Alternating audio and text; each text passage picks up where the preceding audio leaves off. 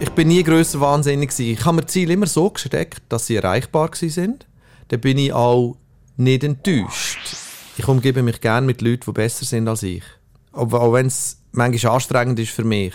Aber darum fordere ich von den Leuten sehr viel.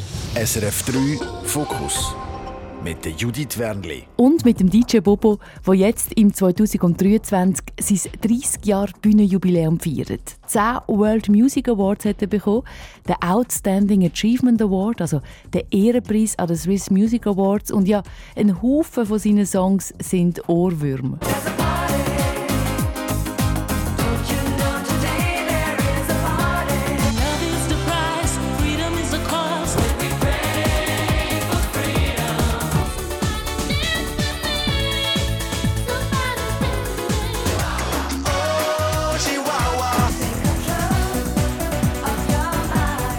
Über 30 Charts-Hits, 20 Mal im Hallenstadion gespielt. Ja, was ist das Rezept, auch nach 30 Jahren noch so Freude zu haben an dem, was er macht? Und was braucht es, damit man seine Leidenschaft auch mit 55 noch voll ausleben kann?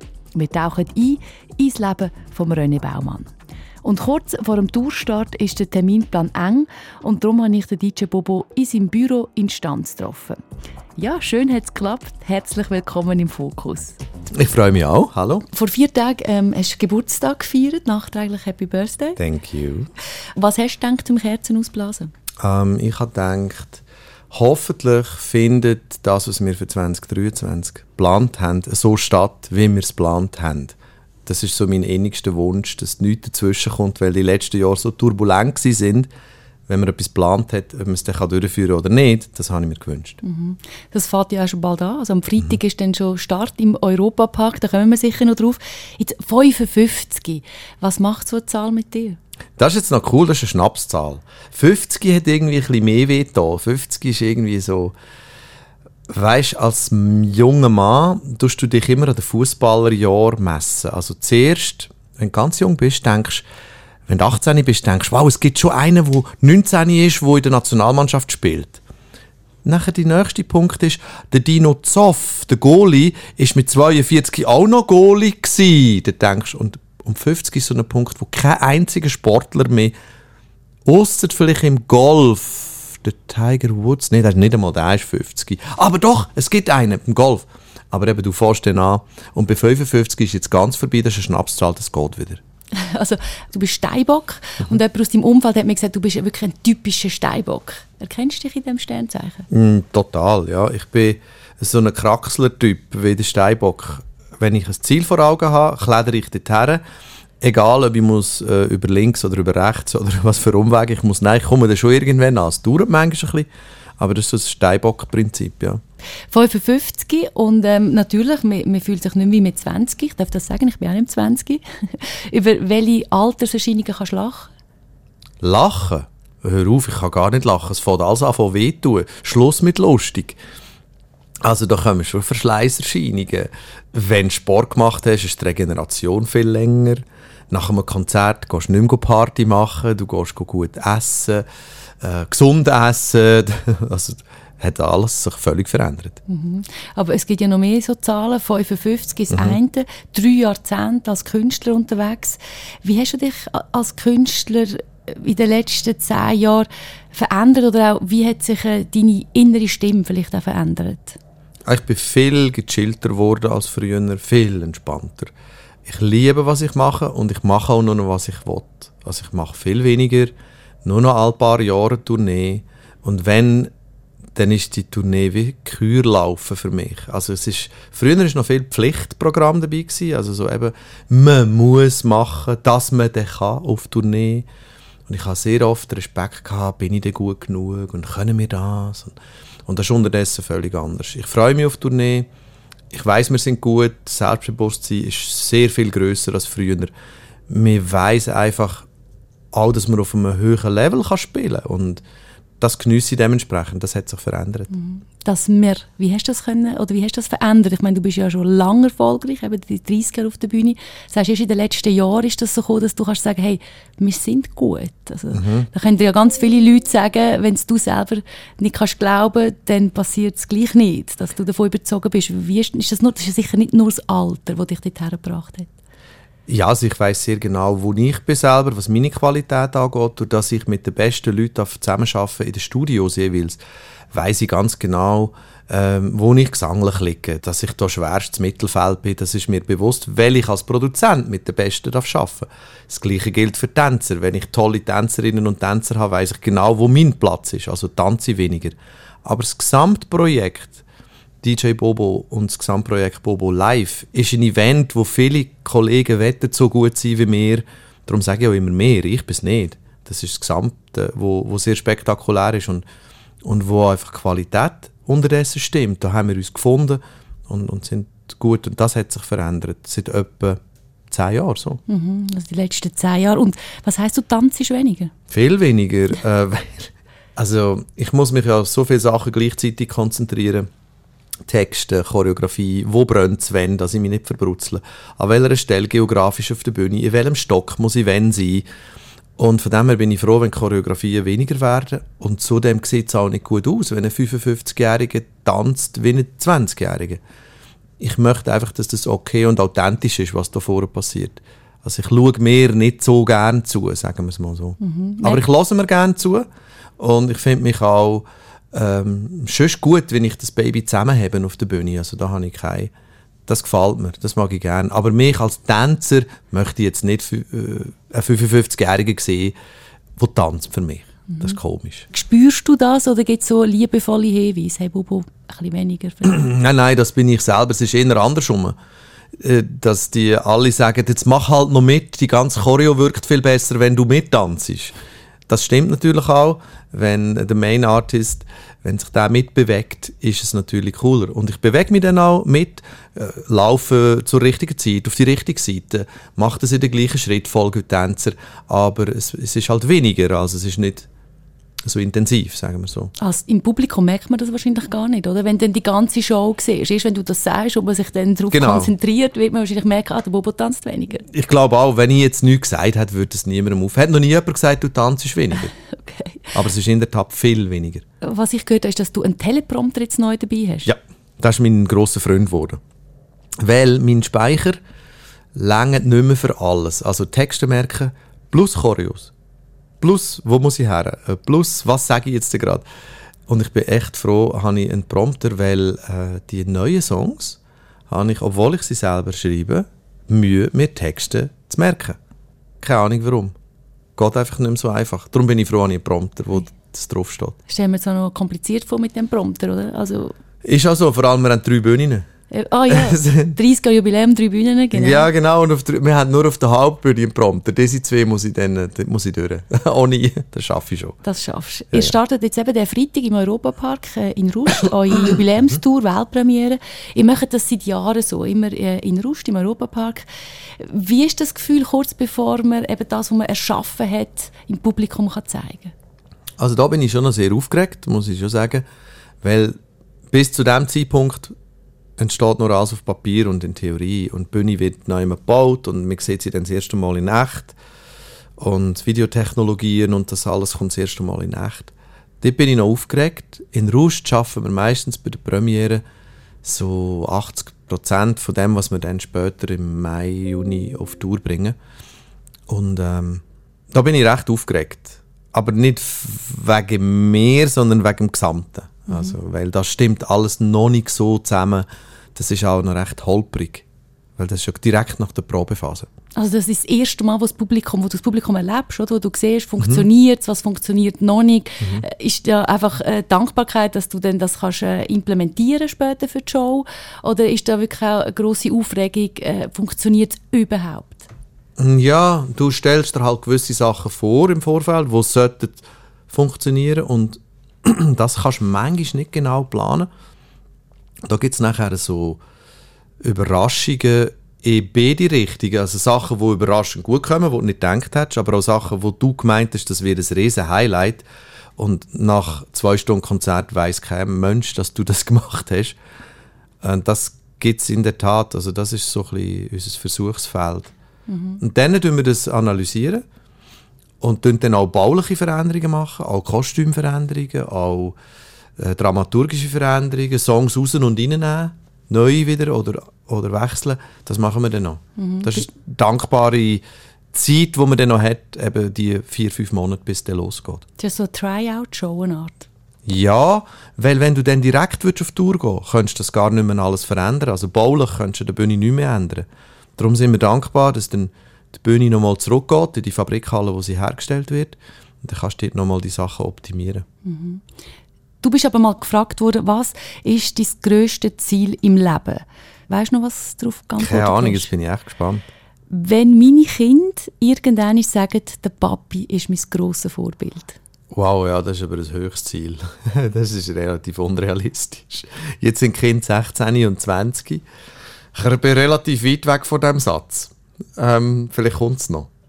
Also ich glaube, der, der biggest Job im Leben ist, gute Eltern zu sein. Leck, ist das schwierig. Das kannst du nicht planen. Du bist täglich, jeder, der Kind hat, weiß das, mit neuen Situationen beschäftigt und bist eigentlich nur am Fehler ausbügeln, den du gerade gemacht hast vorher und dauernd und ja, schwieriger Job. Wie ist es als Eltern, wenn beide so viel auf der Bühne sind, Popstars? Ist man da großzügiger? Ist man da vielleicht ein bisschen weniger streng wie alle anderen Eltern? Ja, wir haben damals, bevor die Kinder gekommen sind, bewusst den Schritt miteinander besprochen als Paar und haben dann gesagt, lass uns weniger Tourneen spielen und mehr Zeit mit der Familie verbringen, wenn wir Kinder haben. Das haben wir dann auch gemacht. Ab dem Zeitpunkt sind wir nur noch alle drei Jahre ungefähr plus minus auf Tour gegangen. Und das war gut. Gewesen. Das haben wir sehr viel Zeit mit den Kindern verbracht und haben eigentlich eine normale ähm, Familie gehabt, ein normales Familienleben. Wir sind an jedem Eltern oben gewesen. So die Sachen, die einfach dazugehören. Kein äh, ersten Schultag verpasst und so Sachen sind. Nicht wie viele Kollegen, die halt dauernd on the road sind. Und das war noch eine gute Situation gewesen. und da müssen wir uns jetzt im Nachhinein, wo die Kinder schon viel größer sind, haben wir eigentlich nichts verpasst und haben durch das auch nicht müssen irgendwie anders sein als andere Eltern. Wir haben ganz normal können sein. Das ist ja schön, oder? wenn man kann rückblickend sagen wir haben das nicht verpasst und sind nicht ja, es war manchmal vielleicht auch noch schwierig, gewesen, die Entscheidung zu treffen. Wir gehen jetzt nicht wieder auf Tournee, wenn es super läuft, sondern jetzt stehen unsere Kinder im Fokus. Mm, ja, die Entscheidung ist eben wirklich vorher gefallen und haben uns das vorher überlegt, können wir uns das leisten? Das ist ja eine wirtschaftliche Frage. Du kannst ja nicht einfach, viele Kollegen müssen spielen. Du kannst nicht einfach sagen, ich gehe nur alle drei Jahre auf Tour. Mhm. Ähm, das haben wir aber so gemacht und ich habe es bis jetzt nicht bereut. Also es ist, ist eine gute Entscheidung. Mhm. Deine Kinder, Jamira und Kaylee, mhm. sind jetzt 20 und 16. Was ist das für eine Verbindung, die ihr im Moment habt? Ist das irgendwie so, es ist ja ein Teenager ein Stück mhm. weit, oh, der Papi, so will ich mal ganz sicher die Karriere nicht machen oder, oder wie, wie ist das im Moment? Wie läuft das bei euch? Ich glaube, deine Tochter ist im Moment auch noch in Miami. Aha, die ist in der Highschool, genau. Ja, das ist noch schwierig zu sagen. Also sie zieht auf jeden Fall nicht zwingend beide in eine ähnliche Richtung, sagen wir mal so. Die wissen aber beide noch nicht genau, wo sie sie herzieht. Mal schauen. Mhm. Ich lasse das. Also wir als Eltern haben auf jeden Fall nicht irgendwelche Pläne für unsere Kinder. Das ist ja wahrscheinlich in der Generation noch vorher gewesen. Ich habe noch den Satz gehört, äh, du sollst es mal besser haben als ich. Der Satz ist, ist öfter gekommen und habe immer gedacht, ich will es gar nicht besser haben. Und bei unseren Kindern ist es irgendwie so, die wollen, glaube ich, einfach unabhängig sein und selber und nicht Kind von jemandem mhm. sein. Mhm. Das merkt man auf jeden Fall schon. Also das ist für sie nicht ein, ein Bonus, sondern es ist eher für sie etwas, was sie ein bisschen stört. Also sie haben das nicht gern. Also sie sind nicht, sage ich, heiß drauf, irgendwie in der Öffentlichkeit zu stehen. Das interessiert sie nicht. Mhm. Im Alter, wo deine Kinder sind, also zwischen 16 und 20, hast du deine mhm. Lehre gemacht, Bäck-Konditor in Köliken, zusammen mit deinem Lehrmeister in der Bachstube. Und ich hatte vor x Jahren einmal ähm, die Chance, gehabt, in die Bachstube zu gehen und mit deinem Lehrmeister zu reden. Mhm. Und ähm, er hat einfach gemerkt, ja, er hätte dich richtig gerne in dieser Zeit und hat diverse Geschichten erzählt. Ähm, ich möchte eine, eine vorspielen von ihm. Mhm. Einmal war äh, an einem Bärzlis da, hat er eigentlich er hat frei gehabt und wir haben ja zu. Gehabt. Und am Morgen um 4 Uhr hat es geschneit. Und einmal hat die Frau gesagt, da schlägt jemand Schneeballen auf. Dann ist der René umgestanden und hat gesagt, dann sagt Brigitte zu die Frau, äh, wir, gehen ja zu, arbeite ich nicht. Dann hat er gesagt, mal der Chef hat gesagt, er muss arbeiten. Dabei hätte er gar nicht müssen arbeiten, ist er wieder heim. Ja, ich kann ein paar Mal müssen wecken in in dieser Zeit. Wenn, als ich gekommen bin, war er natürlich schon zwei Stunden oder so dran. Gewesen. Und ab und zu hat er natürlich auch verfuset. Und dann habe ich eben Schneeball oder Steinchen an die Scheibe gerührt. Und an diesem Tag war ein Tag, der zu war, mag ich mich noch erinnern. Da bin ich aber sehr glücklich wieder heim durch den Schnee mit dem Töffli. Genau. Und bin gefunden, yeah, habe ich Freude gehabt. Du hast ja schon während dieser Lehre gemerkt, das zieht dich eigentlich in eine andere Richtung. Also dort mhm. hast du mhm. schon angefangen äh, auflegen als DJ, Breakdance und gleich hast du das durchgezogen, du hast die Lehre durchgezogen. Mhm. Jetzt rückblickend, wie wichtig ist, dass du das äh, wirklich durchgezogen hast und auch abgeschlossen hast schlussendlich? Also ich glaube, für, für den Rest von der Karriere ist es überhaupt nicht wichtig gewesen. Es ist aber mehr wichtig gewesen, weil der Walter Gerber hat mich gebraucht, habe ich das Gefühl gehabt, und ich wollte ihn nicht hängen. Aber ich bin sicher einer der untalentiertesten Bäckerkonditor äh, an der ganzen Gewerbeschule.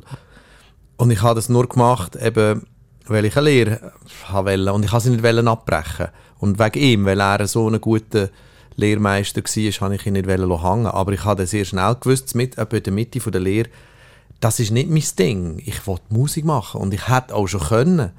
Ich habe es wahrscheinlich wirklich ihm zu lieb gemacht und weil er einfach ein super Typ war. Es wäre schwierig geworden, weil so nach zwei Jahren bist du als Lehrling auch kannst etwas beitragen. Mhm. Und wir sind ja nur das Zweite gewesen, also der, der Lehrmeister und der Lehrling.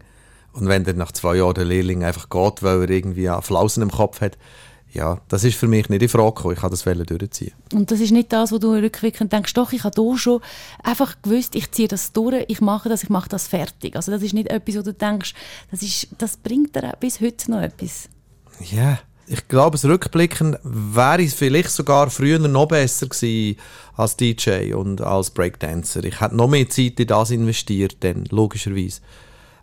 Aber das hat nichts miteinander zu tun. Das, das ist einfach noch ein bisschen ist nicht in Frage für mich. Mhm. Das war ein anderer Grund. Nicht, ich wollte es nicht durchziehen, dass ich es durchziehe. Also so. Es ist mehr das Zwischenmenschliche. Ja, genau, eigentlich schon. Mhm. Wie ist denn das heute? Machst du irgend irgendein Gutzli oder einen Kuchen? Bist du für diesen Teil ab und zu zuständig oder machst du gar nichts mehr? Ich bin nur für Aufbachbrötchen zuständig.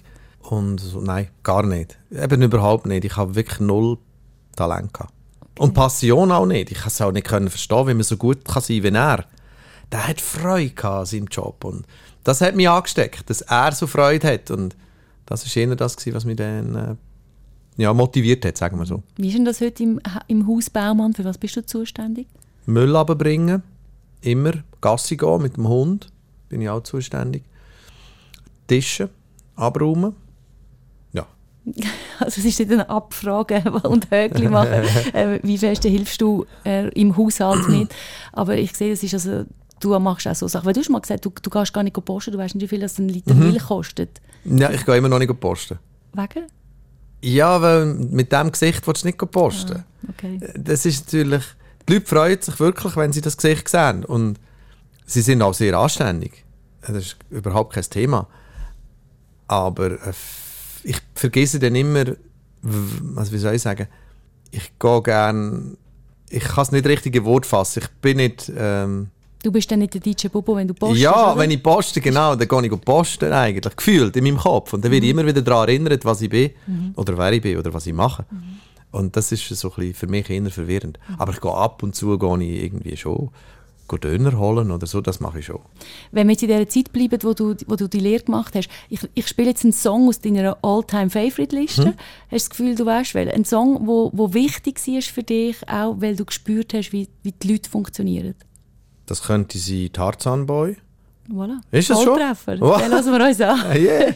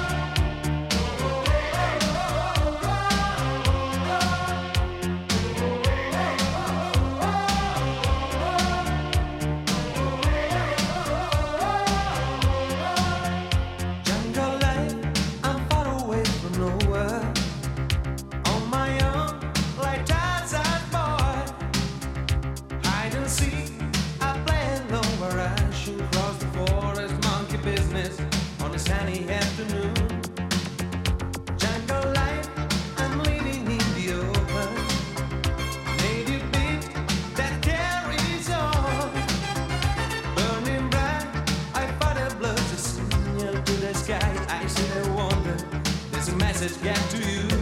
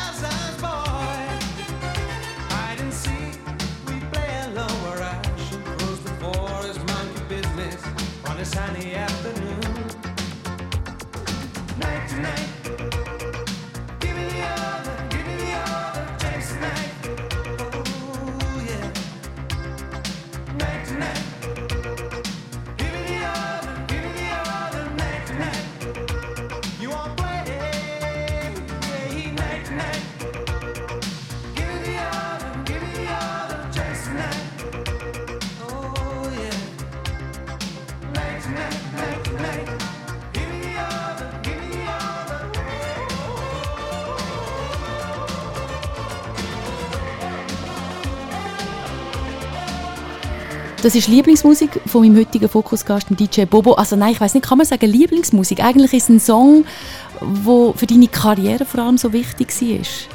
Ja, dieser Song hat mir die Augen geöffnet. Im Jugendhaus in Aarau habe ich äh, aufgelegt und der DJ, der richtige DJ, war krank. Gewesen. Und ich habe dann, äh, haben sie gefragt, ob ich auflegen kann für die Jugenddisco und habe gesagt, ja klar, ich habe ja den Schlüssel zum Plattenkasten. Und ich habe natürlich die Hip-Hop-Sachen aufgelegt, die ich gut gefunden habe. Und die Jugendlichen sind einfach nur stehen geblieben im Ecken und haben irgendwie nichts gemacht. Und dann hatte ich die Tarzan-Boy-Scheiben in der Hand gehabt und habe gewusst, das ist, glaube ich, der Hitparade. Ich habe mich da nicht so auskennt mit Charts. Und dann habe ich das gespielt und alle Jugendlichen haben gesungen und tanzt und, und haben eine hohe Freude gehabt. Und plötzlich habe ich realisiert, Moment, meine Aufgabe ist nicht, den Leuten das vorzuspielen, was ich gerne habe, sondern das vorzuspielen, was sie gerne haben. Und dann kommt es gut. Darum ist das so ein wichtiger Titel gewesen, wo mir ein bisschen die Augen geöffnet hat. Wenn die Leute Freude haben, habe ich auch Freude. Es ist nicht umgekehrt. Ich muss nicht den Leuten zeigen, an was sie Freude zu haben. haben. Und das hat mich nachher sehr geprägt, ja. Ich bin auch in dieser Region aufgewachsen, also rund um Aarau. Und da hat man immer gehört, ja, es gibt da einen, der leitet auf, äh, eben im, im Jugendhaus oder im Don Paco nachher, auch am Nachmittag. Und ich bin ein bisschen zu jung, ich konnte nie dürfen gehen. Dann hat es Kassettchen gegeben, die man einander umgereicht hat vom DJ Bob. Ich weiß nicht, wie viel du da aufgenommen hast. Aber, Viele. Und äh, ja, musst du mal reinhören, Fitz. Und dann ist ein, ich glaube, ein Samstagnachmittag gewesen, der Halle 36, wo es geheißen hat, jetzt kann man dabei sein, wenn der DJ Bobo zusammen mit der ML einen Song aufnimmt. Also der erste Song, Somebody Dance With Me. Magst du dich an die Sachen so nach so 30 Jahren noch so gut erinnern? An alles. Gerade genau an das mag ich mich fast an jede Stunde erinnern. Und es gibt sogar noch Videodokumente aus der damaligen Zeit. Natürlich bitter schlechte Qualität, aber es gibt's. Wie alt bist denn du da gewesen? Hast, hast du überhaupt rein dürfen? Ja, knapp. Weil es ist ein Disco gsi, ein Disco oben, ein Wanderdisco, genau. Und wir haben extra fürs Video haben wir hinten noch so einen Propeller her wo wir selber gebaut haben. Und haben sogar ein Videowägeli gehabt, das rundherum gefahren ist. Nein, keine Freude gehabt. Und äh, ja, ich mag mich sehr gut erinnern daran, in Baden, Halle 36, ja. 1992 müsste es gewesen sein. 1992. Wenn man 30 Jahre wirklich so viel erlebt, weißt, wenn du zurückgehst, sind es dann die ganz grossen Erfolge, die dir vor allem bleiben? Oder sind es ein Moment wie 2007 ESC-Halbfinal, wo nicht weitergekommen bist für die Schweiz? Oder dann 2003, wo du sagst, du brauchst jetzt eine Pause, du machst jetzt nicht weiter, obwohl du dort auf der vollen Erfolgs Erfolgswelle hättest können weiterreiten Was sind so die Sachen, wo, wenn du einfach so zurückschaust, wo, wo dir bleiben? Ja, lustigerweise sind es eher die Konzerte in anderen Kulturen, in Ländern, wo du das erste Mal selber hergehst und wo du nicht weißt, was dir erwartet. Das ist dann wirklich so etwas wie Mongolei oder Peru, wo du nicht weißt, wie kommunizieren mit den Menschen. Also gerade in der Mongolei, niemand redet Englisch, aber alle singen deine, deine Lieder. Ähm, noch nie war ein westlicher Künstler da, du bist der Erste. Du weißt nicht, bis fünf Stunden vor dem Konzert haben wir nicht gewusst, kommt jemand oder kommt niemand, weil es kein Ticketvorverkaufssystem gegeben hat. Ähm, hat noch kein Internet gegeben, 2001 in der Mongolei. Also haben sie Tickets über Taxifahrer verkauft. Und das sind so Sachen, die da bleiben, weil die so außergewöhnlich sind. Die bleiben in erster Linie. Es sind schon die ganz speziellen Momente, wo du selber also ich habe dann zum Beispiel um halb acht habe ich gesagt, ich muss, ich will jetzt in das Stadion. Weil um halb neun steht auf dem Ticket fängt an. Ich kann nicht noch länger warten. Und dann sagt der Veranstalter, nein, wenn halb neun drauf steht, ist das elfi. Dann sage ich, nein, nein, ich komme aus der Schweiz, bei mir ist um halb neun, halb neun. Und dann sind wir dann um halb zehn, also anderthalb Stunden früher sind wir dann raus und es hat dann aber, es war mega und hat- es war wunderschön gewesen. Aber das meine ich so mit kulturellen Unterschied. Derige Sachen, die, die bleiben halt in Erinnerung, weil die so unplanbar sind. Und du weißt nicht, was auf dich zukommt und dann bleibt dir das. Ist das jetzt etwas, was du auch noch neu willst, mehr erleben nochmal in andere Kulturen? Ja, es gibt schon noch ein paar Länder, die auf der Liste wären, aber die sind äh, wegen geopolitischen Themen äh, nicht so leicht zu erreichen oder es geht einfach nicht. Aber das sind so Träume, wo man nie sollte begraben. Das spielt übrigens auch keine Rolle, ob ich älter werde, weil das Publikum ist nach wie vor ready. Also in, in so Ländern, wenn du nie gewesen bist, nie, die können die Musik gleich. Und ich weiß zwar nicht, ob sie kommen, aber äh, man kann es probieren. Peru ist wirklich, wann ist das gewesen? Ist jetzt etwa vier oder fünf Jahre her oder drei? Nein, ich weiß nicht mehr genau. Es verschwimmt ein bisschen, die, die Jahreszahlen. Aber dort gibt es auch eine lustige Geschichte, mit, äh, wo wir am Flughafen nachgekommen sind, habe ich der Band gesagt und den Leuten, die sie das Gepäck abgenommen haben, übrigens, ich hatte hier einen Spitznamen. Ich bin in Peru El Rey del Techno. Und die haben sich natürlich totgelacht, weil A, was hat DJ Bobo mit Techno zu tun, oder? Aber für in, in Südamerika ist unsere Art von Musik schwerst äh, Hardcore-Technoid damals. Und dann hat der Veranstalter angerufen aufs Handy und gesagt, ja, es sind ein bisschen Leute draussen am Flughafen. Und dann dachte ich, ja, das ist schön, freut mich, oder? Also in meinem geistigen Auge sind so 50 Leute habe ich gedacht, oder so. Und wir kommen raus und da stehen hunderte von Leuten mit Schildern und weinend und so. Und, und meine Band, die Säck, was machen sie? Die entfernen sich alle von mir und gehen einfach weg und lassen mich alleine dort stehen. Und alle Leute sind auf mich zugestürmt. Und das sind ja, das sind so eben lustige Momente, wenn man zurückschaut. Ich möchte nochmal zurück auf das Jahr 2003, Ja. nach Chihuahua, wo wirklich eben in Frankreich zum ersten Mal auch, dort bist du ja glaube bis heute ein One-Hit-Wonder, aber Chihuahua ist auch riesig abgegangen in ganz vielen Ländern, eine riesen, riesen Erfolgswelle. Und auf dem kann man ja dann richtig reiten, also auch richtig viel Geld machen, wenn du dann richtig nachgezogen hast. Und du hast gesagt, du machst Pause. Ja, das ist, äh, der Grund war, ist klar, dass natürlich dann aus Frankreich, wo das Song 10 Wochen Platz 1 war, ist dann der Wunsch geäußert worden, ich soll doch bitte ein ganzes Album machen mit so Mambos. Aber das ist nicht ähm, in meinem Interesse gewesen, weil das hat dann gegen das geschafft, was wir in vielen anderen Ländern aufgebaut haben. Also wir haben uns ja, irgendwann sind wir ja aus der Eurodance-Bewegung als, als Act rausgegangen und haben dann äh, uns etabliert als Show-Act mit grossen Tourneen. Aber wenn du 2003 natürlich bei Null wieder anfängst und ich hätte das Mambo-Album gemacht, hätten das alle Leute in diesen Kulturkreisen, wo wir schon bekannt sind, nicht verstanden. Die hätten gedacht, was ist jetzt mit dem los? Hat der jetzt einen an der Murmel? Der ist ja nicht äh, Lou Bega. Der macht vielleicht ein Mambo-Album, aber nicht der DJ Bobo. Und darum habe ich mich dann hier eher zurückgezogen und die französische Plattenfirma hat das Gefühl gehabt, ob ich noch richtig ticke, wie kann man das verschenken, oder? Wie kann man das hergeben? Aber es hat für mich nur damit zu tun gehabt, dass ich alle anderen nicht habe brüskieren und mich auch nicht als Mambo-Interpret gesehen habe. Das ist für mich ein glücklicher Ausrutscher gewesen, musikalisch, wo sich einfach so entwickelt hat wegen der Werbung. Und Mehr nicht und nicht weniger und nicht mehr und das hat mir dann halt auch so abgehört. Also ist es nicht so gewesen, dass du einfach eine Pause gebraucht hast, weil es gerade zu viel war? Mhm. Es ist wirklich so gewesen, weil das ist nicht meine Kernkompetenz gewesen. Wie zum Henker soll ich ein Mambo-Album machen?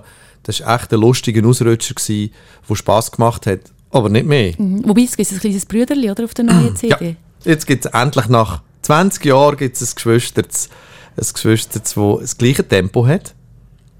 Genau für die Tournee gemacht ist, dass wir die können. Das war immer so alleine. Gewesen. Chihuahua hat immer müssen ganz allein als Mambo stehen und jetzt gibt es ein zweites vorne dran die packen wir zusammen in eins. Bin gespannt, das ist genau so einer, wo ich dann nach der Premiere weiss, ob es funktioniert oder nicht. Das kann noch sein, das ist so einer, der auf der Kippe ist. Das werden wir dann sehen. Werden also, wir wirst du sehen. Mhm. selber gesehen am- im Europapark äh, jetzt am äh, Wochenende. Ich habe mir überlegt, weißt, wie ist das, dass du immer so spürst? Wie, wie jetzt die Entscheidung, oder? Da Leute die Plattenbossen Mhm. an, oder einfach Frankreich merken, du merkst, die sind hungrig, die wollen mehr vom DJ Bobo. Und das sind ja immer wieder so Entscheidungen, wo du dann kannst sagen, ich meine, da ist ja auch viel Geld dabei, Mhm. wo du eben hättest können machen. Was ist es denn das, wo du dir so sicher bist, das ist die richtige Entscheidung? Ich mache es genau so. Ja, also Geld war nie der Antrieb. Gewesen. Nie. Das darf nicht der Antrieb sein. Das klingt natürlich blöd. Das kann nur jemand sagen, der es hat. Ähm, künstlerisch, wenn du dem nicht musst nachspringen musst, ist ein riesen Vorteil. Also, das ist sicher ein Punkt, dass ich nicht muss im Geld nachspringen Und dass ich der Herr über meine eigenen Entscheidungen darf sein, ist ein grosses Privileg. Ich muss vielleicht ein bisschen ausholen. Ich habe in der Musikbranche schon so viele gesehen sterben und, und kommen und gehen gesehen. Ob das jetzt äh, von Whitney Houston über Prince, über George Michael, über äh, Avicii. Und Geschichten sind immer die gleichen hinten dran. Es ist jedes Mal die gleiche Geschichte. In dem Moment, wenn der Künstler die Herrschaft über sein Tun verliert und nicht kann selber sich zurückziehen, wenn er es braucht, sondern so viele Leute wirtschaftlich abhängig sind von ihm, dass er muss funktionieren, weil alle, die ihn beraten, sind an seinem Finanztropf. Und dann muss er funktionieren und er wird auch nicht richtig beraten, sondern im Fall von der Whitney Houston sieht man genau, wo der Punkt ist, wo sie nach Pause schreit und die ganze Familie sagt, machen wir denn, wenn alles durch ist? Hä? Die zwei, drei Jahre, die nehmen wir jetzt noch und dann machen wir eine große Pause. Und das ist der Moment, wo ich sehr dankbar bin, dass ich die Entscheidungen kann selber treffen kann und auch verantwortlich bin dafür und nicht muss einen ganzen Schwall von Leuten mitschleppen, wo mich dann nicht richtig kann beraten Aber kann. jetzt ganz abgesehen vom Geld, das ist ja auch eine Verführung um, oder? Mehr zu machen, noch grösser zu werden. Ja, das stimmt, das gibt es auch. Aber da bin ich schon immer gefeit dagegen. Grösser ist nicht automatisch besser. Also, ich bin nie grösser wahnsinnig gewesen. Ich habe immer gewusst, ich habe mir Ziele immer so gesteckt, dass sie erreichbar sind. Dann bin ich auch nicht enttäuscht. Also, oder wenn das Ziel zu hoch war, dann bist du nachher enttäuscht. Also wenn du willst, als Fußballer willst, in der Nationalmannschaft spielen und dann kommst du halt nur in die erste Liga, dann bist du Oder- eigentlich traurig. Oder in deinem Fall ESC gewinnen. Ja, genau. Ist wahrscheinlich ein zu hohes Ziel gewesen, nicht möglich. Warum auch immer, ob ich es jetzt selber versaut habe oder, oder äh, das System oder beides, spielt gar keine Rolle im Rückblick. Aber das Ziel habe ich mir dort zu hoch gesteckt und es ist nicht erreichbar gewesen und ich habe es versaut. Und ähm, das bin ich nie so gefördert gewesen. Eigentlich. Bis auf den ESC. Ist der immer? Nein, der ist, Nein, der das ist gut. durch, Das ist okay. alles okay. Du sagst eben, die Grossen, auch Robbie Williams und so weiter, die sind entweder auch mit Drogen oder mit sonst Geschichten oder eben psychische Probleme. Das ist etwas, wo du nicht damit kämpfst. Mhm. Vielleicht hat meine Herkunft aus dem sehr ländlichen Land, also ich sage extra ländlich, weil ähm, wir haben keine Großstadt. Sorry, nicht gegen Zürich oder so, aber wir haben keine Großstadt wie New York, London, Berlin. Das, was wir hier haben, ist alles überschaubar. Wir haben eine direkte Demokratie. Das heißt, es ist gar nicht so erstrebenswert, als Schweizer über den anderen zu thronen. Das ist das, was mir in meinem in in meinen Genen irgendwie wie mitgegeben worden ist. Und das heißt, ich habe gar nie ein Bedürfnis gehabt, über den anderen zu schweben. Weder wirtschaftlich noch sonst drogenmässig. Ich habe mich immer wohlgefühlt in, dem, in dieser Kommune. Und das ist in anderen Ländern anders. Viele Künstler kommen aus, aus tieferen Regionen wirtschaftlich, im Hip-Hop-Bereich sehr extrem, und haben sich dann endlich aufgeschafft und wollen sich dann überall stellen und zeigen, dass sie mehr und besser sind. Und diesen Drang habe ich jetzt nicht so gehabt. Ich habe immer den Drang gehabt, Leute glücklich zu machen, auf von der Bühne aus. Also live ist immer der grosse Drang gewesen, dort hat es mich hergezogen. Mhm. Auch dort hast du gespürt, dass das der richtige Weg ist, wo Eurodance ein bisschen zurückgegangen ist. Habt ihr voll auf die Bühne, auf die Weise-Show, auf das ganze Spektakel gesetzt. Aber auch dort, ich meine, dort bist ja du noch lange nicht so weit gewesen wie heute. Was ist es denn in diesem Moment, wo, wo dich so zuversichtlich gemacht haben? Das ist das Richtige. viel Intuition wahrscheinlich dort zur richtigen Zeit. Und da wir halt an der Speerspitze gsi sind von der Eurodance-Welle, also wir sind ja nicht irgendwie mitgeschwommen, sondern wir sind ja wie ganz vorne dabei gsi, habe ich auch schon zuerst den Punkt gesehen, dass die Welle dort vorne jetzt dann kippt. Also ich habe schon gesehen, oi, ich habe vielleicht noch ein Jahr, zwei, nein, ein Jahr. Es ist dann relativ zügig gegangen. In einem Jahr bricht die Welle zusammen und alles, was auf dieser Welle reitet, bricht mit ab. Also wir haben nicht so viel Zeit gehabt, um uns organisieren und neu aufstellen, dass wir eine Chance haben, dass wenn die Welle abbricht, dass wir irgendwie nicht gerade mitgeschwemmt werden. Und die haben wir halt genützt, indem wir investiert hat und auch das Talent gefördert hat, live Leute zu entertainen. Das, das haben wir dann unterstützt mit einer größeren Show und das ist dann, ja, wahrscheinlich so 98, so ist das dann wirklich supported worden, massiv von uns. Wo bis heute eigentlich das Erfolgsgeheimnis ist, also Geheimnis Anführungszeichen. Und das andere ist auch die enge Crew um dich herum. Das sind wirklich alles sehr langjährige Mitarbeiterinnen, Mitarbeiter. Ihr sind so wahnsinnig, ja, einfach so, so eng zusammen, so über so lange Zeit. Was ist es, dass die alle beim DJ Bobo bleiben? Puh, das ist noch eine schwierige Frage. Ich kann die nicht einfach so beantworten. Ich glaube, ich weiß es nicht, ich kann das nicht sagen. Es ist einfach eine klare Vision, ein klares Ziel und die Leute kommen gerne mit.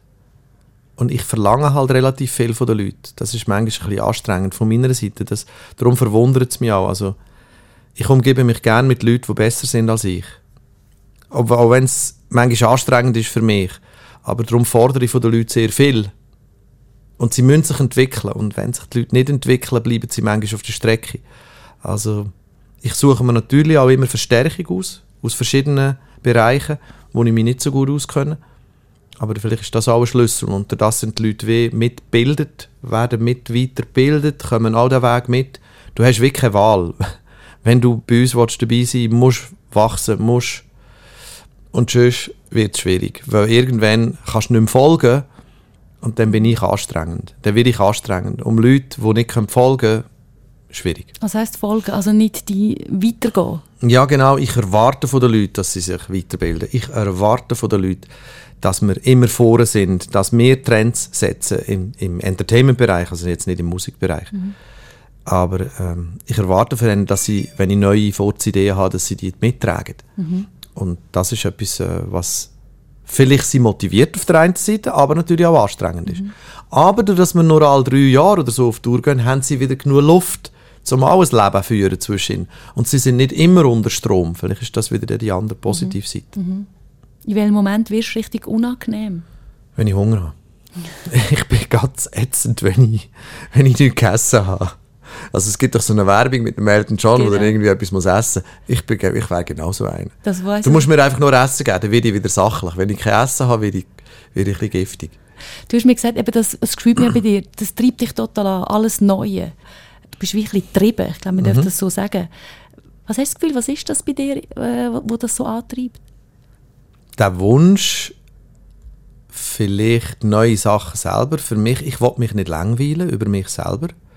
Also das höre ich auch von vielen Kollegen, sagen, ah, muss schon wieder auf Tour, immer die gleichen Songs spielen, so eine Scheiße. denke ich immer, hä, das Problem habe ich gar nicht. Weil wir uns ja für jede Tour fast ein bisschen, klein neu erfinden jedes Mal und Songs manchmal in ein neues Gewand können setzen und wenn es nur visuell ein neues Gewand ist, ähm, manchmal auch akustisch in ein neues Gewand, aber es muss nicht einmal immer sein. Und äh, vielleicht ist es das. Also ich möchte mich nicht langweilen, ich möchte mich auch weiterbilden, ich möchte hungrig bleiben. Ist das einfach im, im geschäftlichen Bereich so, wenn du auf die Bühne gehst, oder bist du auch privat immer am Neues ausprobieren? Nicht mehr so viel privat wie auch schon. Das Letzte, was ich wirklich neu ausprobiert habe, ist, als ich aufgehört habe, Fußball zu spielen, weil die Verletzungen nicht mehr zu, zu viel geworden sind, habe ich angefangen, Golf zu spielen vor fünf Jahren. Und das hat mich so an meine mentalen Grenzen gebracht, das doofe Spiel, dass ich es so liebe und bin so fasziniert davon. Dort hat es mir voller Ärmel reingenommen, weil du bist selber verantwortlich. Du kannst niemandem die Schuld geben. Du bist es. Das, was dein Kopf möchte und was tatsächlich passiert, sind Sachen, die eigentlich fast immer auseinanderklaffen und mit dem musst du umgehen. Also sehr ein äh, fordernder Sport und du spielst eigentlich immer gegen dich. Und da habe ich eigentlich meinen härtesten Gegner gefunden. Ich habe angefangen Schläger zu rühren und habe mich zehn Sekunden später geschämt dafür, was ich jetzt gerade gemacht habe. Also ich habe mich gar nicht so gekannt, bis der blöde Sport kam. Also das ist jetzt etwas gewesen, was ich neu entdeckt habe. Das ist einfach ein Ventil, klingt das so? Ja, total. Du kannst dort äh, abstellen, du kannst an nichts anderes denken, als an, wie komme ich einigermaßen aus dieser Situation raus, wo ich gerade bin. Das ist ja jedes Mal ein neues, das ist ja nie zweimal das Gleiche. Aber das ist auch wieder der Perfektionist dahinter, oder? Das, Ja, und der, ist halt, der wird eben nicht befriedigt bei diesem Sport. Und da muss man dann mit dem dealen, dass es halt nicht so wird, wie ich möchte.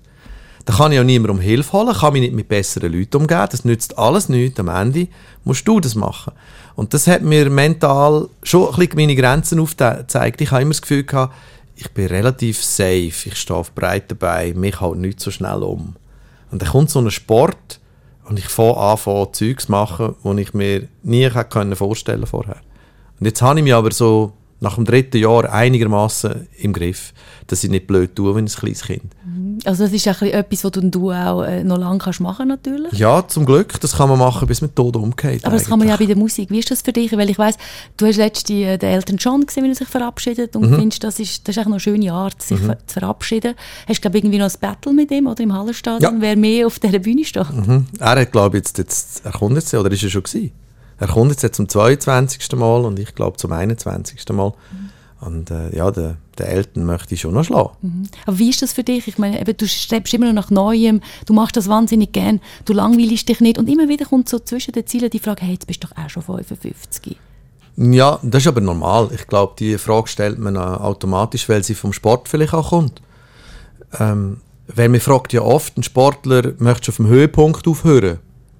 Das ist eigentlich die grösste Beleidigung für einen Sportler, weil der Sportler macht das aus Leidenschaft. Mit dem Unterschied, dass bei ihm Zeit gemessen wird oder etwas anderes. Es ist halt messbar. Und ähm, wenn man die Leidenschaft muss aus, aufgeben aus Altersgründen, ist es eigentlich furchtbar. Also wenn man etwas gerne macht. Darum, ich habe meinen Peak schon lange überschritten, physisch. Ich bin nie mehr, niemals weder so erfolgreich in den Charts wie früher, noch so fit wie früher. Ich bin nur erfolgreich im Live-Segment. Und für mich passt es so. Aber es ist klar, dass die Frage kommt. Weil Charts werden schon lange von der nächsten und übernächsten Generation bestimmt. Und äh, deshalb ist die Frage legitim, auf das was ich raus. Das ist klar. Du bist ja 95 Prozent von deiner Zeit auf Bühnen außerhalb von der Schweiz und dort wirst du auch mehr umjubelt. Also je nachdem in welchem Land bist du wirklich der mit der grössten Bühnenshow und die Leute zeigen das auch vor Ort an den Konzert irgendwie schon noch ein bisschen anders wie in der Schweiz. So halt der Prophet aus dem eigenen Land. Äh, in welchem Moment verletzt es dich, dass es so ist? Gar nicht. Also ich bin jetzt nicht so, ich erwarte das gar nicht. Ich, ich fühle mich ja als Teil von dieser Kultur. Also wir haben keine Könige im eigenen Land, außer der Roger, das ist für mich jetzt der. Der hat es aber sportlich. Der hat sportlich können zeigen, äh, dass er unbestritten unser King ist. Und wir, wir streben nicht nach Kings, wir schauen nicht gerne zu Leuten auf, bei uns sind alle gleich. Von dem her, ich fühle mich geehrt, dass ich überhaupt eben darf darüber reden, das 21. Mal im Hallenstadion spielen und es ist jetzt schon wieder ausverkauft. Da musst du ziemlich bescheuert sein, um das einfach, ich geniesse das, ich freue mich darüber, das ist für mich genug Wertschätzung. Ich erwarte nicht, dass der Schweizer äh, äh, jubelt und durchtreibt, wenn er mich sieht. Ich gehöre ja da zum Alltagsbild. Bin zwar nicht so oft bei mir kaufen, aber wenn man mich sieht, bin ich halt gleich Teil von dem Land. Ich rede ja auch so. Also das war auch nie ein Thema für dich, weißt, wenn du so umjubelt bist, äh, ja, äh, von der Tour, jeden Abend oder jeden zweiten Abend, dass, dass du könntest abheben ist die, ist die Gefahr nie da gewesen? Das, Mal, mal schon. Gerade am Anfang. Ich weiß noch ganz genau, so die ersten paar Jahre dort vor dieser Halle 36, wo dann die ersten Hits gekommen sind, wo dann plötzlich Autogrammstunden in, in Ländern mit Tausenden von Leuten in Shopping-Malls an einem Mittwochnachmittag, wenn schulfrei war, da habe ich dann schon gedacht, wahrscheinlich muss irgendetwas Magisches sein an mir. das bin sicher ich. Also so mit 25 habe ich schon das Gefühl, ich sei der Größte. Aber das hat sich dann relativ schnell eingepegelt, wo dann Backstreet Boys ins Vorprogramm gekommen sind und ich gemerkt habe, ups, die sind zwar noch nicht so erfolgreich, aber jeder einzelne von denen ist richtig gut. Im gleichen Jahr habe ich Vorgruppe von Michael Jackson sein. Da habe ich gemerkt, äh, okay, das ist ja doch nochmal ein anderes Level. Also, wenn du oben bleiben musst du gefälligst den Finger hinten rausnehmen und voll dran arbeiten. Also ich habe relativ früh schon, sind mir meine Grenzen dann aufgezeigt worden, wo ich angefangen habe abheben. Das ist nicht so lang gegangen. Bist du für das dankbar? Oder ist Ja. das einer von diesen wichtigen äh, Momente gewesen für dich? Das sind wahrscheinlich Zufälle gewesen. Wirklich Zufälle, Glücksfälle, wo, wo mir aufgezeigt worden ist, du bist nicht Spitze. Die Spitze ist da. Und dort herzugehen oder dort zu bleiben, ist eine ganz andere, eine andere Nummer, als mal, mal einen Hit zu haben. Und das habe ich dann wirklich sofort realisiert. Was bin ich denn gewesen? Ja, so mit 7, 28 habe ich es dann wirklich gecheckt. Jetzt musst du umdenken. Hast du das Gefühl, das ist ein Zufall? Also weißt, gibt es so die Momente, wo dich das einfach unsichert, dass du so viel Glück oder wie man es dann nennen hast?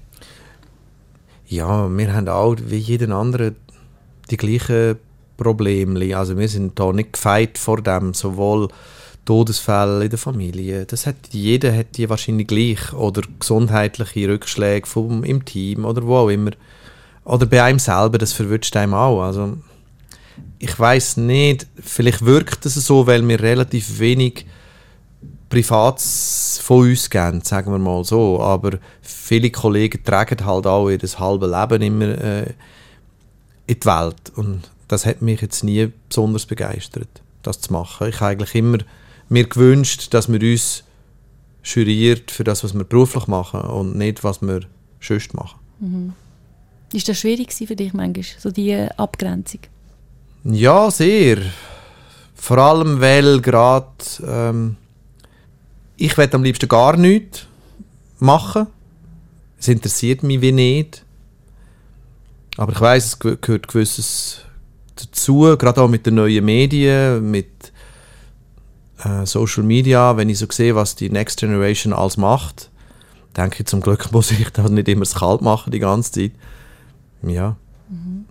Ja, ich finde es auch noch spannend, weil das Ziel vom Fokus, auch von, von mir persönlich, ist ja, dass ich in dieser Stunde herausfinde, wer ist der René Baumann, wer ist der DJ Bobo, wer ist er? Was ist etwas, was auch zeigt, wie du bist. Also ich habe gehört, du jassist, du, du, du ab und zu pokern, du hast keinen Rolls-Royce, dafür irgendwie einen Roller. Also du hast so, äh, ja, ist schon ein bisschen das typisch Schweizerische. Ja, ich hatte, ich hatte jetzt schon ein paar Freude an meiner blöden Vespa. Das ist für mich das Gefühl von Freiheit. Ich fühle mich wie 18, wenn ich auf der Vespa kann im Sommer rumfahren dann fühle ich mich jung und frei. Und ich habe nie nach Statussymbol gesucht oder so, um mich... Aber wer ich bin, was war die Frage? Wer, Ja, wer, Bist- ja eben jetzt das mit der, wer, wer bist du eigentlich? wer bist ja, du? Ja, nein. Weißt du, das, was du zulässt, eben du sagst, und das weiß man, das habe ich auch gewusst beim Fokus, Mhm. es wird schwierig, also schwierig, nein. Aus dem bringst du nichts raus. N- Nein, nein, nein, so wollte ich es nicht sagen. Übrigens, Ich- meine Frau jast besser als ich und sie ist Deutsche und das ist, ein bisschen, das ist hart. Verstehst du? Die weiss jede Karte, die gegangen ist. Jede. Oh, ich bin froh, wenn ich Trümpfe zählen kann. Und so. Ja, ich hasse viel und gern. Und dann wäre nach einem Konzert oder so. Ja, im Bus. Wir tun manchmal noch so anderthalb, zwei Stunden in die nächste Richtung fahren und gehen dann erst ins Hotel, dass wir so ein bisschen oben runterkommen. Das machen wir ab und zu. Und dort wird meistens, der pennst ja nicht gerade ein, weil du bist schon noch auf Adrenalin. Und dann tust du miteinander jassen oder Poker im Bus. Ja. Das ist lustig. Wie ist denn das bei euch da? Also jetzt gerade kurz vor einer Tour, sind ihr zwei dann irgendwie im Keller vor einer grossen, vor einer grossen Spiegelwand und machen noch irgendwelche Moves zusammen oder wie kann man sich das vorstellen? Hm, Früher war es so, gewesen, aber jetzt, wo ich weniger tanze, habe ich jetzt im Vorfeld keine direkte Tanzprobe mehr. Bandproben sind schon gewesen, die haben wir noch anders gemacht. Aber äh, es gibt den Raum mit Spiegel im Keller, wo man könnte äh, trainieren Aber der wird in der Tat jetzt nicht mehr genutzt. Jetzt probe ich erst, äh, bevor es direkt auf die Bühne geht. Und Nancy hat äh, auch noch etwas Spannendes gesagt, nämlich, dass sie das Gefühl hat, dass du sogar deine Beerdigung wirst inszenieren. Ist das einfach ein Spruch oder ist das etwas, wo, wo du dir auch vorstellen Nein, das ist ein Spruch. Definitiv. Also ich habe nicht das Gefühl, dass ich... Aber was ich sicher möchte machen, ist nach meinem Ableben schon gewisse Sachen regeln für Nachkommen. Das ist mir schon Also vor wichtig. deinem Ableben. Äh, Entschuldigung, für, für nach dem Ableben. Ja, genau. Das fände ich noch cool. Ich möchte nicht, ich möchte nicht das so hinterlassen. Das, das ist so komplex, das alles. Das ist so ein grosses Pfund, wo man da muss sich damit beschäftigen Ich würde jetzt das nicht gern einfach der Next Generation so überlassen. Ich würde das gern, sagen wir mal, so über, überlassen, dass sie das können handeln können. So. Also die ganzen Rechte von den Songs und so weiter, das Mhm. ist einfach, das ist aber auch das Vorausschauende, wo, wo dich schon auch ausmacht. Genau, ich do, es interessiert mich sehr, wie man das kann regeln kann. Es interessiert mich sehr, so Sachen. Es fasziniert mich, weil ich weiß auch, was passiert, wenn es nicht geregelt ist. Das ist für die Nachkommen ein Desaster. Die kommen überhaupt nicht zurecht, was da alles auf sich hat zukommen. Und das ist so viel Spezialwissen in dieser Branche, in dieser Musikbranche, wo es gibt, wo man einfach überfordert ist, dann als Nachkommen. Ausser wir wären in diesem Job, aber ich glaube nicht, dass unsere Nachkommen oder meine Kinder in diesen Job wollen. Du, du hast mir äh, gesagt, diverse Beispiele, wo es wirklich gut gegangen ist, andere, wo es nicht so gut gegangen ist, Mhm. eben mit dem, was dann nach dem Ableben passiert, mit diesen Rechten, mit, mit diesen Songs oder was auch immer. Ich nehme an, das wird zum Teil nicht gemacht, weil man sich einfach auch nicht so fest damit auseinandersetzen Ja, das hört man nicht gern. Ja. Man hört nicht gern, dass man endlich ist. Ja. Gell? Man, man plant ja auch nicht endlich. Man plant ja eigentlich immer unendlich. Ja, aber mich stört es das nicht groß. Ich weiß, dass es so ist und ich kann damit irgendwie umgehen. Aber nochmal zurück zu der Nancy. Mhm. Was hast du denn das Gefühl, warum sie das gesagt hat? Wahrscheinlich, weil ich wirklich so ein Freak bin, der Sachen gern vorausschauend äh, in die Wege leitet. Schon. Ja, aber äh, das wäre mir jetzt gleich. Also, welche Lieder das gespielt werden an meiner Beerdigung. Und äh, ich, also, ehrlich gesagt, am liebsten möchte ich gar keine. Also, ich fände es fast ein bisschen. ah, ich finde, die mit Beerdigungen sind immer mühsam für alle Beteiligten. Also ich gehe nicht gerne an Beerdigungen, aber dadurch, dass ich älter werde, passiert es automatisch mehr. Und ich hatte irgendwie nicht das Gefühl, ich möchte irgendwie ein schönes Begräbnis haben und so. Uah, nein, der Gedanke. Am liebsten nichts. Schade ist jetzt einfach, weil ich hätte gerne mit dem Song abgeschlossen, wo du gerne der Beerdigung dir schon überlegt hast, wenn das läuft. Nein, natürlich nicht. Nein, aber nicht Es so, wäre sicher keiner von mir. die hören wir ja jetzt. Also die sind äh, eben ab dem Wochenende sind die im Europapark in Rust, im Juni im, dann auch im Hallenstadion und in Bern. Ähm, was ist für dich der Song, der dich begleitet? Ich habe eine Playlist bekommen von dir, von Ja. so All-Time-Favorites. Ein Song von denen, wo du sagst, der hilft mir einfach oder der tut mir gut, oder? Es gibt so einen, ja, das ist Man in the Mirror von Michael Jackson. Und der Grund, warum es da ist, ich bin 1988 als Fan im Konzert gsi und bin da gestanden und das Lied ist gespielt worden und ich habe geheult wie ein Schlosshund und ich weiß bis heute nicht, warum. Es ist einfach der Song gsi, der Moment und äh, ich bin da gestanden, ich bin 20 gsi, 88 genau und äh, das hat mich verwünscht und das verwünscht mich heute immer noch und aber nur, weil es mich da verwünscht hat, weil ich daran denke, ich bin da gestanden und gebrüllt. Der Song ist es. Dann spielen wir doch den gerne zum Schluss. Danke Ja. vielmals, DJ Bobo. Sehr gern. gonna make a change for once in my life. It's gonna feel real good, gonna make a difference, gonna make it right. As I turn up the collar on my favorite winter coat, this wind is blowing my mind. I see the kids in the street with not enough to eat. Who am I to be blind,